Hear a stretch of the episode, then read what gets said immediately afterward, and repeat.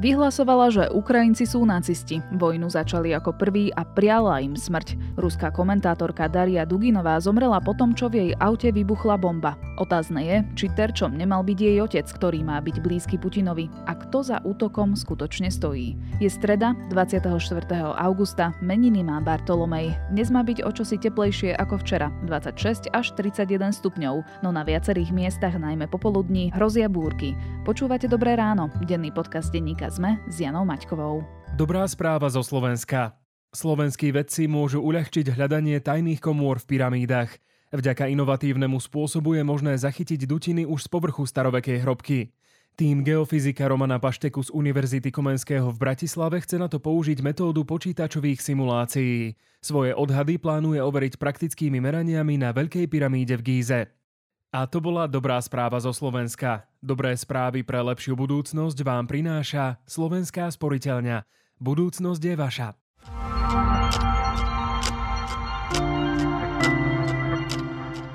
A teraz už krátky prehľad správ. Slovensko daruje Ukrajine 30 bojových vozidiel pechoty BVP-1 zo záloh, ktoré boli určené pre mobilizačné potreby. Nemecko za ne Slovensku poskytne 15 kusov tankov Leopard 2 a 4, vrátane munície, náhradných dielov a komplexného výcviku. Minister obrany Naď vylúčil, že by po odchode SAS zastával aj post ministra zahraničia. Dodal, že Ivan Korčok je kariérny diplomat, odborník a nie je členom strany SAS. Nie je straník a nikto ho nevyhadzuje, podčiarkol Naď. Kurs eura padol na nové, takmer 20-ročné minimum. Dôvodom sú obavy týkajúce sa dodávok energií a rastu ekonomiky v eurozóne. Ďalším faktorom je posilňovanie dolára. Kurs eura v útorok ráno klesol až na 0,99 dolára za euro. Maďarská vláda prepustila dvoch meteorológov po tom, čo meteorologická služba milne predpovedala zlé počasie. Kvôli chybnej predpovedi vláda preložila ohňostroj na oslavy vzniku štátu. Meteorológovia hovoria o politickom nátlaku. Vysychajúce rieky, jazera a vodné nádrže v Európe odhaľujú skryté poklady. Cenné z hľadiska svojho historického dedičstva, avšak archeológovia sa obávajú, že ich stav sa môže zhoršiť, ak už nebudú chránené vodou. V Španielsku sucho odhalilo 4000 rokov starý kamenný kruh, známy ako španielský Stonehenge. Na inom mieste pokles vody odhalilo rozsiahlý rímsky tábor.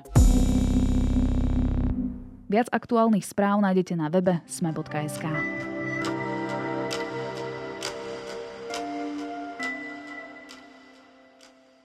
Predmestím Moskvy v sobotu večer otriasol výbuch. Bomba nastražená v aute usmrtila Dariu Duginovú, dceru ruského ideologa Alexandra Dugina. Z atentátu Moskva automaticky obvinila ukrajinskú stranu, no medzi tým sa k činu priznali aj ruskí partizáni, o ktorých predtým nikto nepočul a špekuluje sa aj o akcii ruskej tajnej služby. Kto naozaj stojí za vraždou Duginovej a ako to ovplyvní vojnu na Ukrajine? Budem sa pýtať Matúša Krčmárika, šéfa zahraničného spravodajstva denníka SME. Daughter of one of President Putin's close ideological allies, Alexander Dugin, has been killed in a bomb attack. Russian media says Daria Dugina died after her car exploded near Moscow. There's been no comment from the authorities. Matúš, kto bola Daria Duginová? Bola to 29-ročná ruská komentátorka, filozofka, politologička, ak to tak nazveme, vyštudovala v Moskve a v Bordo filozofiu, špecializovala sa na Platóna a na jeho predstavy o štáte. Preto potom neskôr aj ako novinárka, skôr komentátorka používala pseudonym Platónovova, ale v skutočnosti na nej akože najdôležitejšie, čo sa hovorí, je, že to bola dcéra Alexandra Dugina. Ku nemu sa ešte dostaneme, ale aký bol jej e, postoj k e, invázii na Ukrajinu? Ona aj cestovala do Azovstalu potom, ako ruské vojska zabrali Mariupol. Ona veľmi podporovala inváziu na Ukrajinu. Ona už dlhšie hovorila, že Ukrajina ako keby nemá právo na život, treba ju buď rozdeliť a východnú časť úplne pripojiť k Rusku, alebo ju nejak obsadiť a rozložiť kompletne. A ona išla do Azovstalu krátko potom, ako odtiaľ odišli obrancovia a ona tam bola začala vlastne nahrávať v tom zmysle, že ako túto zlí, zlí ukrajinskí neonacisti ubližovali miestnym ľuďom v Mariupole a tie nahrávky boli presne to, čo ruská propaganda potom využívala na YouTube a to sa šírilo aj u nás cez tie kanály, ktoré tu nebudeme propagovať. Dezinformačné médiá. Napríklad aj tie. Ty už si spomenul jej otca, je to popredný kremelský ideológ Alexander Dugin. Aké má v Rusku postavenie? Na toto sú veľmi rôzne názory, ale tak začnem od toho, že on začínal už v 80. rokoch za komunizmu sa pohyboval v takých naozaj fašistických skupinách, ktorí išli proti režimu. On bol antikomunista. Potom v 90. rokoch nejakým spôsobom odhalil, že ten bolševizmus s fašizmom sa dá nejak pospájať do autoritatívnych ideí o veľkom Rusku, mocnom Rusku, kde spoločnosť je nad jednotlivcom potom napísal o také spisy o Eurazijskom impériu, kde by samozrejme Rusko malo najväčší vplyv. Takže on bol taký ideolog, teda on ešte je ideologom ruského nacionalizmu o tom, že Rusko je silné, je veľké. Ale pokiaľ ide o postavenie, tak tam sú dve také teórie. Tá prvá hovorí, že je ideologom toho, ako súčasný režim rozmýšľa a koná najmä na Ukrajine, teda, že sa chce rozšíriť o túto oblasť a že to je súčasťou z toho, že Rusko bude zas silné. Tomuto nahráva to, že Putin rozpráva niekedy veľmi podobne a aj to, že teda Rusko útočí tým smerom, ako Dugin navrhoval. Druhá teória ale hovorí, je, že on je len taký snílek, propagandista, ktorého nikto neberie vážne, že jeho názory možno sú v niečom podnetné, ale že, že Putin a jeho ľudia o ním v skutočnosti opovrhujú, lebo Putin je KGB, ktorý za sovietskej éry bol úspešný a on neuznáva takých ľudí, ktorí išli proti režimu. Že, že ten Dugin reálne nemusí mať priamy vplyv na Putina, vraj sa nestretávajú. Dugin hovorí, že má vplyv na režim, ako to je, my nezistíme, ale vieme, že Putinov režim a Duginové myšlienky sa často stretávajú. Hovorí sa ale o ňom aj ako o Putinovom Rasputinovi. Čiže naozaj má teda blízko k tomu Putinovi alebo nie? To je tá druhá teória, ktorú neviem potvrdiť. A ten Rasputin je možno aj preto, že on má také vlasy veľké a bradu, že sa trochu podobá. Ale nevieme povedať. Skôr si myslím, že sa okolo neho vytvára taká legenda. Čo sa teda cez víkend presne stalo? V sobotu išli Duginovci na festival pri Moskve a cestou späť sa oddelili a dcéra nastúpila do auta, ktoré krátko potom vybuchlo. Takže umrela a teraz nevieme presne, či išlo o teroristický útok, či, či sú tým Ukrajinci, ktorí na ňu cieľia ako propagandistku, ako niekoho, kto podporuje vojnu a tým pádom ako cieľ, alebo dokonca sa hovorí, že je možné, že za tým nejaké ruské sily, že ju chcú využiť ako obetného baránka, teda že týmto budú môcť zdôvodňovať ďalšie útoky na Ukrajinu, ďalšie cieľenie na na konkrétnych ukrajinských predstaviteľov. Ďalšia teória je, a neskôr sa k tomu prihlásili ruskí partizáni, ale o nich sme predtým nepočuli a je to len taká správa na telegrame. Takže teda povedať, že my nevieme v podstate o čo ide. Ruská verzia oficiálna, tá hovorí, že, že to bola akcia ukrajinských špeciálnych jednotiek. The FSB says a Ukrainian intelligence agent and her daughter came to Russia in July and rented a flat in Moscow so as to monitor Daria Dugina's movements. Rozmeníme si to určite na drobné, ale ešte predtým sa spýtam, mal byť tento útok namierený práve na ňu, alebo skôr na jej otca, ktorý nakoniec do toho auta nenastúpil? To nevieme, lebo sa hovorí, že pôvodný plán bol, že v tom aute pôjdu obaja. Rusi teda hovoria, že ju zabila ukrajinská občianka z pluku Azov. Je táto informácia dôveryhodná?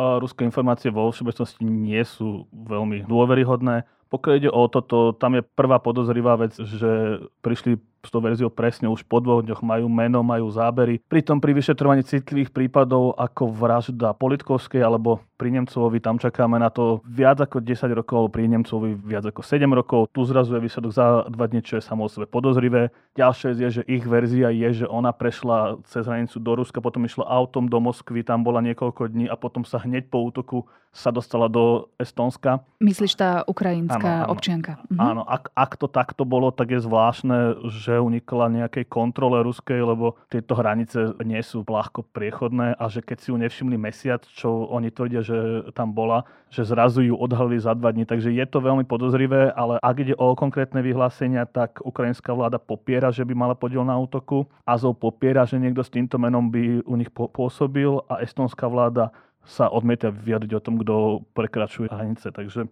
oficiálne to všetci vyvracajú. Potom si spomínal ruských partizánov, to je, že Národná republikánska armáda Ruska. Čo to je zač? To nikto nevie.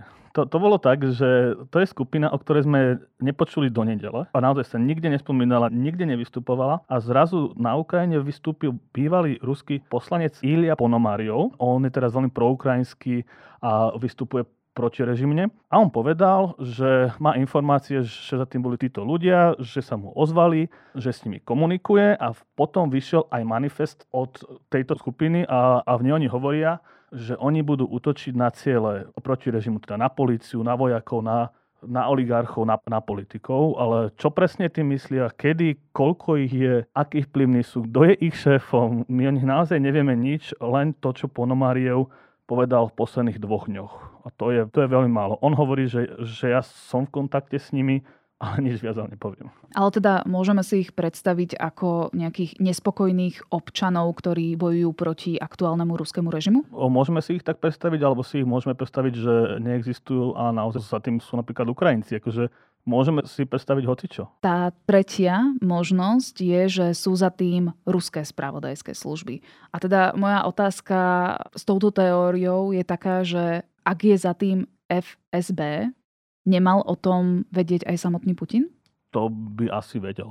Táto teória pripomína to, že už okolo roku 2000, keď Rusi chystali ofenzívu na Čečensko, tak boli odpálené nejaké bytovky a Rusi to zhodili na Čečencov, ale sú informácie, že za tým mohla byť priamo FSB. Že skratka, ruský režim je ochotný niekedy obetovať vlastných ľudí, aby tým vedel zdôvodniť niečo radikálnejšie. A to by bolo v tomto prípade to, že, že obetovali jednu komentátorku, politologičku, ktorá v skutočnosti nebola taká vplyvná v Rusku, ale teraz z nej urobia hrdinku a povedia, že Ukrajinci nám zabíjajú našu elitu a teraz by napríklad začali bombardovať viac Kiev. Ale či to tak je, to sa asi nedozvieme napevno. A ty si čo myslíš? Aká je najpravdepodobnejšia verzia? Z týchto troch, čo sme spovedali, teda FSB, Ukrajinci, konkrétne tá pani z Azova a ruskí partizáni, by som tú pani z Azova považujem za, za najmenej pravdepodobnú a tie dve sú možné. Ak by sme zostali pri slovách tých um, partizánov ruských, je možné, že bude takýchto atentátov v budúcnosti viac? Je to možné, dokonca sa to dá očakávať, lebo my vidíme to, že je tendencia, aby sa Rusi začali báť tam, kde sú. To, vidíme, to vidíme napríklad pri útokoch na Kryme, že odtiaľ ľudia utekajú a teda je možné, že buď partizáni alebo, alebo Ukrajinci sa budú snažiť vytvoriť strach, že nie sme bezpečí ani v Moskve. A tento útok môže takým tým vplyvným ľuďom, čo si mysleli, že tu som v pohode, ukázať, že ani v Rusku nie sú nedostihnutelní a, a začnú sa báť a každý podobný útok to ešte zvýrazní a myslím, že ak partizáni existujú, tak e, ďalšie ciele si budú chcieť nájsť. Ešte keď bol začiatok invázie a dnes je tomu pol roka, čo um, Rusi vpadli na ukrajinské územie, tak sme hovorili, že zmena by nastala až vtedy, keby prišla tá zmena zvnútra čiže z Putinovho okolia. Mohli by byť títo ruskí partizáni, aj keď nevieme teda, že či sú reálni alebo nie, ale byť takáto skupina, ktorá by mohla zvrátiť ruské dejiny? Teoreticky je možné, že ak by boli silní, vplyvní a naozaj by vedeli posúdiť viac strát medzi vplyvnejšími ľuďmi, ako je táto pani, lebo ona naozaj na ruské pomery nebola až taká vplyvná. Ak by sa obeťou stal, dajme tomu nejaký minister, tak by to mohlo naozaj spôsobiť nejakým spôsobom rozvrat, zburu, strach a chaos a v tej situácii je možné hocičo, ale zatiaľ sme podľa mňa od toho ďaleko.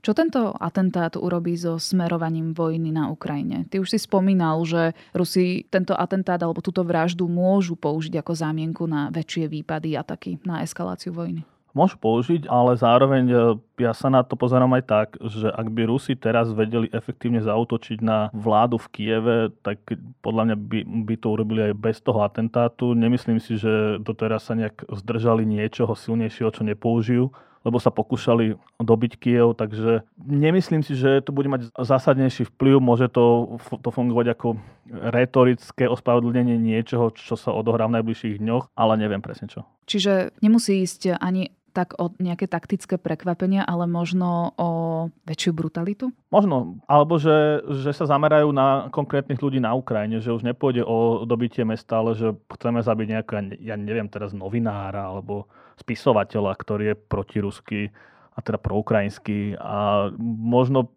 ako odvetnou akciou bude takýto nejaký cieľený útok. Tak uvidíme, aké budú nasledujúce kroky Ruska na ukrajinskom území. My to určite budeme sledovať aj v denníku SME. Spoločne s Matušom Krčmárikom, šéfom zahraničného oddelenia denníka SME.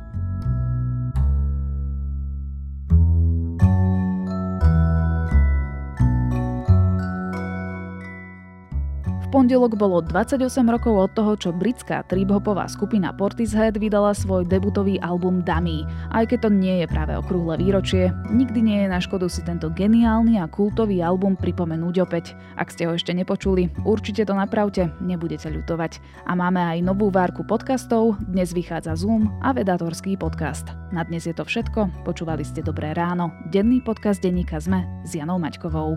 Do počutia opäť zajtra.